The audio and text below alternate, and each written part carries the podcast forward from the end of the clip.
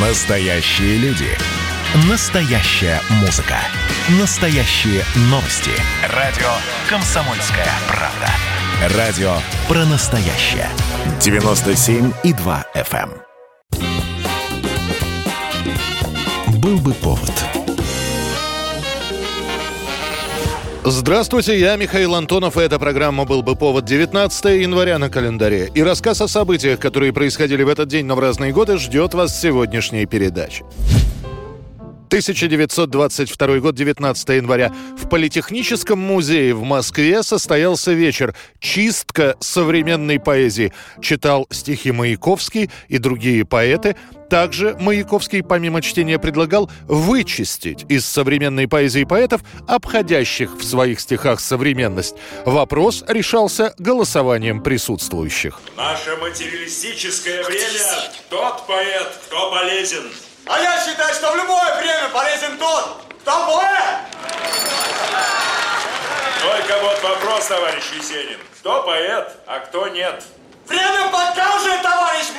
Завядшие рифмы и мертвые размеры должны уступить место каким-то новым, органическим формам, как неизбежное вытекающее из суммы новых идей, запросов и чувств. С этой точки зрения не выдерживают критики даже большие мастера художественного слова, которые ушли корнями в старый мир и никак не хотят, а может быть и не могут понять и принять того нового, что несет с собою и чего требует настоятельно новая эпоха.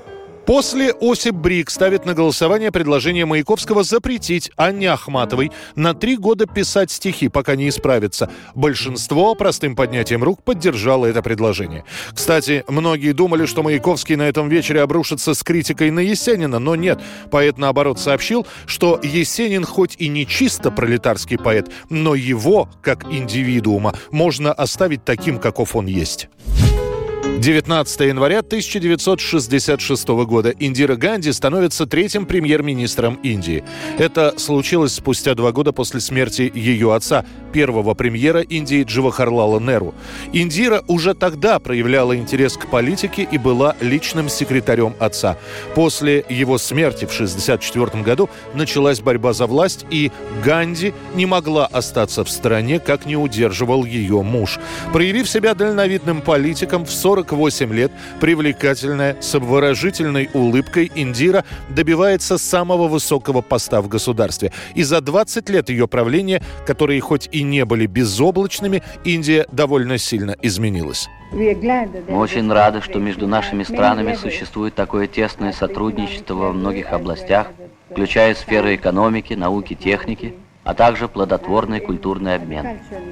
Индира Ганди проводит национализацию банков. В годы ее правления в стране быстрыми темпами развивается промышленность. Запущена первая АЭС. В сельском хозяйстве произошла так называемая «зеленая революция», благодаря которой Индия впервые за долгие годы стала независимой от импорта продовольствия. Ну и самое главное, она накрепко подружилась с Советским Союзом. Уже к 70-м годам Индира Ганди – один из самых узнаваемых мировых политиков в нашей стране. Пульсы крепнут, и развивается дружба и тесное сотрудничество между Советским Союзом и Индией. 1971 год, 19 января. Предсказав свою гибель стихами «Я умру в крещенские морозы», действительно умирает поэт Николай Рубцов. Я бегу от помрачений, Суну морду в полынью и напьюсь, Как зверь вечерний. Сколько было здесь чудес На земле святой и древней, Помнит только темный лес.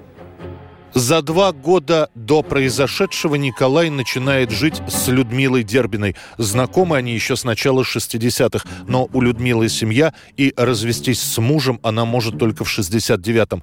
Теперь Николай и Людмила готовятся к свадьбе и даже успевают подать заявление в ЗАГС. Регистрация брака назначена на середину февраля.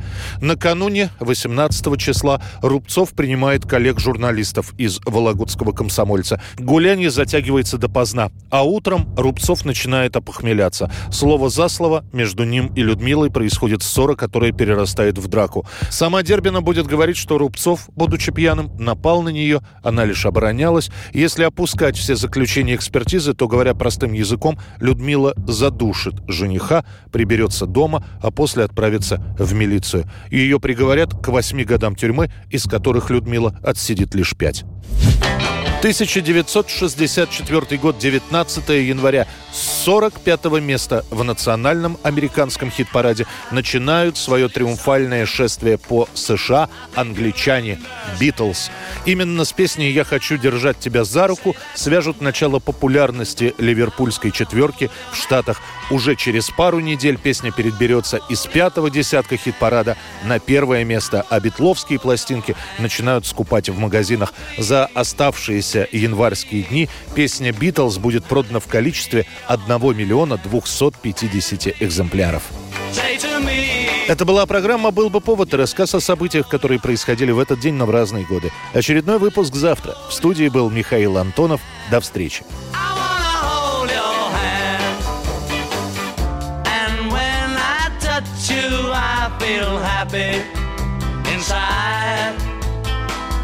It's such a feeling that my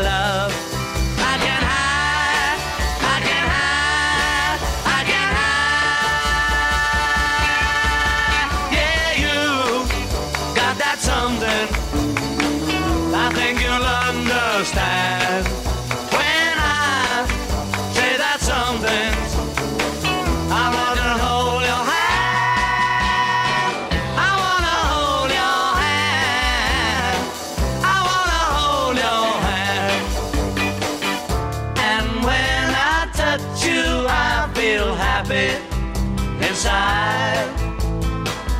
It's such a feeling